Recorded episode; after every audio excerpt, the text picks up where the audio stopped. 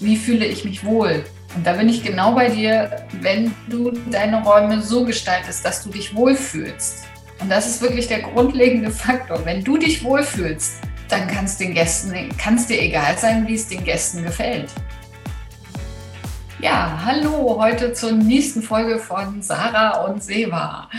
Heute haben wir uns das Thema vorgenommen oder die These, zeig mir, wo du wohnst und ich sag dir, wer du bist. Wenn dich das jetzt erschreckt, dann lass es dir erklären. Und am Ende der Folge weißt du, was, worauf du achten kannst und wie, wer du wirklich bist. Hallo Sebastian. Hallo Sandra, liebe Grüße nach Münster hier aus dem schönen Westsachsen. Ähm, ich steige da klein und Kleider machen Leute. Ist das ähnlich gelagert? Kann, das, kann man das so oder äh, was weiß ich? Weil das ist schon ganz schön provokativ, ne? Ähm, weil ich lege doch gar keinen Wert auf mein Wohnumfeld, weil ist mir doch egal.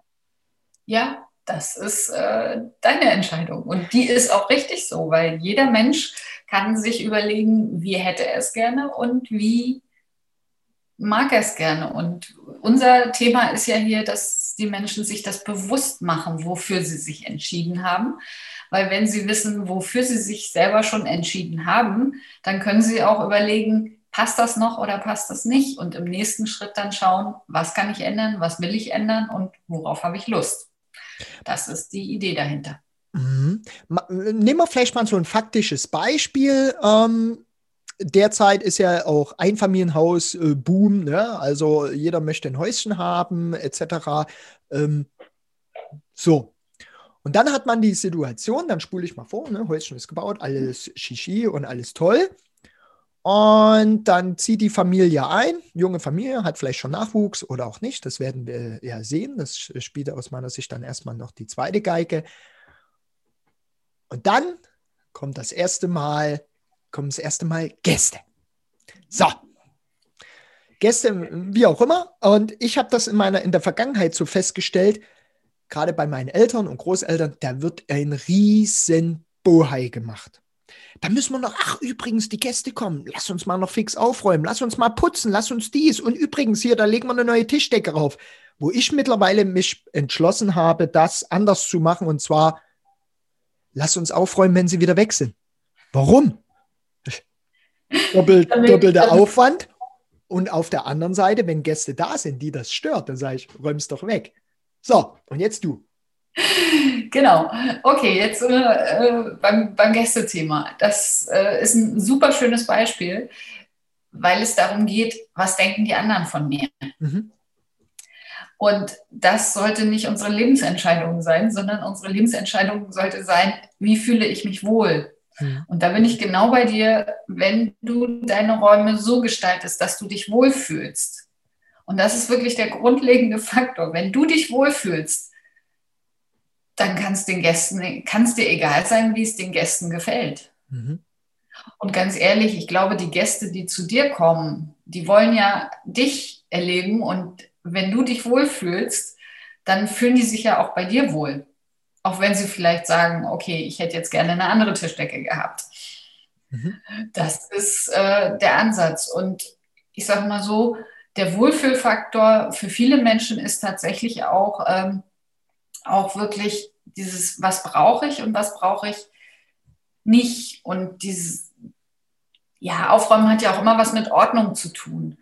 Und Ordnung ist relativ. Es gibt mhm. nur eine einzige Ordnung für dich, nämlich deine. Und deine Ordnung ist entscheidend. Ob die deiner, gut, wenn du mit mehreren Menschen zusammenlebst, dann ist es wichtig, dass ihr euch halbwegs einigen könnt. Zumindest in den Bereichen, die ihr gemeinsam benutzt. Aber in, in den anderen Räumen oder in deinem eigenen Raum kannst du gucken und machen, wie du lustig bist. Das gilt übrigens auch für Teenager. Extra Thema, neue Folge. Und ähm, das, das ist wirklich äh, die Entscheidung, wie geht es dir gerade, wie, wie brauchst du es und so darfst du deine Räume gestalten. Was ich ursprünglich auch meinte mit zeig mir, wie du wohnst und ich sag dir, wer du bist, heißt so viel wie, wie viel Wert gibst du dir als Person oder als Mensch oder wie viel Wertschätzung mhm. bringst du in dein Leben? Sorgst du mhm. gut für dich? Räumst du die Sachen so für dich auf, dass sie schön oder dass du es schön hast? Und es geht eben auch um die Themen, welche Räume nutzt du für dich? Wir, mhm. wir haben ja hier auch äh, ganz viele Familien, du hast ja auch schon angesprochen, die, welche Räume werden persönlich genutzt? Geht es darum, dass äh, die Kinder das beste Zimmer kriegen? Geht es darum, dass wir irgendwo ein Arbeitszimmer haben? Wie viel Wertschätzung gebe ich den Themen? Haben mhm. die Eltern das große Schlafzimmer oder haben die Kinder das große Zimmer? Wo ist da die, die Priorität in, in, den, in, den, in den Räumen? Hat jemand vielleicht sogar noch ein Business oder einen Hobbyraum? Äh, wo ist der? Ist das äh, Business, auf, mit dem ich mal richtig viel Geld verdienen möchte, vielleicht noch im Keller? Wie viel Wertschätzung hat das im Keller? Ne? Also so, so sind Aspekte, dass wir uns einfach bewusst machen, wie nutzen wir unsere Räume, wie, wie gestalten wir unsere Räume, entsprechen die uns als Mensch und uns als Persönlichkeit, wie wir jetzt gerade sind oder in Zukunft sein wollen. Weil jeder ja. hat ja so Ideen, wo er vielleicht in fünf Jahren stehen möchte. Und da dürfen die Räume vielleicht unter, oder nicht vielleicht, die dürfen unterstützen, indem sie manchmal schon drei Schritte weiter sind als wir gerade. Natürlich. Ja, also wenn ich gerade ein geschäftliches gründe, ne, dann gucke ich ja auch immer Lage, Lage, Lage. Ja, also mhm. äh, je nachdem welcher Branche natürlich. Mhm. Nur das ist, also der, der Satz, äh, ich wiederhole es nochmal, äh, wenn du ein Business gründest, ja, oder wenn du ein, ein Hobby verfolgst, wo du vielleicht Licht und so weiter brauchst, wo du Kreativität brauchst, ist dann der richtige Platz im Keller, weil Keller ist ja ganz unten, logischerweise. Im Feng Shui steht der Keller für die Vergangenheit und das Unterbewusstsein. Das heißt, deswegen landen eben auch viele Dinge, die wir nicht mehr brauchen, im Keller. Die sind Vergangenheit. Mhm.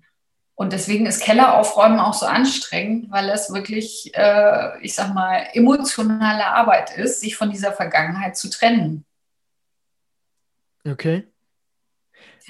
Und wenn wir die Etagen dann schon weiter verfolgen, leben wir in, in, ich sag mal, in, der, in den Wohnetagen, meistens ja erstes, zweites, wenn wir jetzt im, äh, im, im Einfamilienhaus sind, dann sind wir halt in der, in der aktuellen Phase und alles, was weiter nach oben geht, der Dachboden zum Beispiel, der steht äh, für die Zukunft.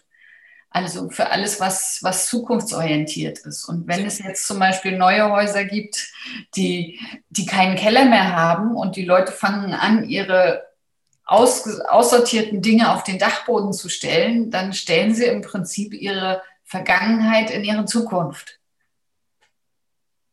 Das ist bisschen spannend und sollte vielleicht nicht unbedingt bewusst gemacht werden. Ich sage mal Weihnachtsdeko, Osterdeko, die wirklich regelmäßig wiederkommt, das Reisegepäck, das sind alles Zukunftsaussichten. Die dürfen auf den Dachboden. Aber wenn zum Beispiel irgendwie die Kinder tatsächlich aus den Klamotten rausgewachsen sind, man weiß, das ist durch das Thema. Ich würde jetzt die Sachen nicht für, für die Enkelkinder auf dem Dachboden so lange aufheben. Nein, unbedingt. Ja. Also ich, das sind so, so Aspekte, wie, ja. wie auch äh, über die Etagen Räume genutzt werden können. Ne? Wie gesagt, Keller oder ähm, es gibt ja auch manchmal Räumlichkeiten, die einfach, ich sag mal, auch in den Häusern oder in, auf dem Grundstück am, am Arm der Welt liegen. Mhm. Wenn jetzt das Business-Büro äh, oder das Kreativzimmer, mit dem ich äh, in Zukunft auf, äh, auf Märkten mein, mein Business vorantreiben möchte, weil ich irgendwie Schneider, Schneidereien machen, mache oder was auch immer.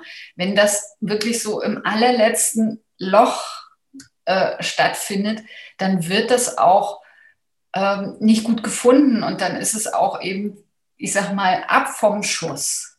Und mhm. dieses dann eben auch auf die Sichtbarkeit im Business zu übertragen, ist auch eine Aufgabe, die ich mit meinen Kunden regelmäßig mache, zu hinterfragen, wie viel Anstrengung brauchst du, um dein Business in die Sichtbarkeit zu bringen, wenn du in, in dieser Wohnung äh, im, letzten, im letzten Räumchen bist, ähm, wird es dir schwerer fallen, als wenn du das Büro gleich vorne an der Eingangstür hast.